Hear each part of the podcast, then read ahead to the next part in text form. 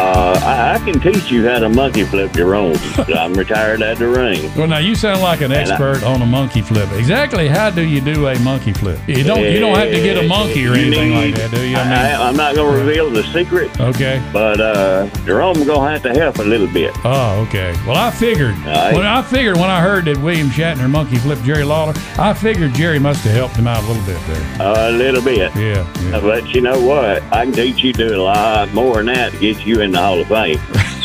You'd have to. I would imagine you'd have to teach Oh, me. I a can lot. do that. Well, see, I can put you in my Hall of Fame. Ah, so I could get in the Yeah. Wrestling Hall of Fame with you then. Just all I have to do is learn the monkey flip. Uh, wha- well, you ain't even got a monkey flip. Oh, okay. Well, I, I, I can get you in the Hall of Fame. that sounds like it, it's better than the Radio Hall of Fame anyway. Oh, it's cool, man. BJ Kelly in the morning. Oh, it's cool, man. The legend.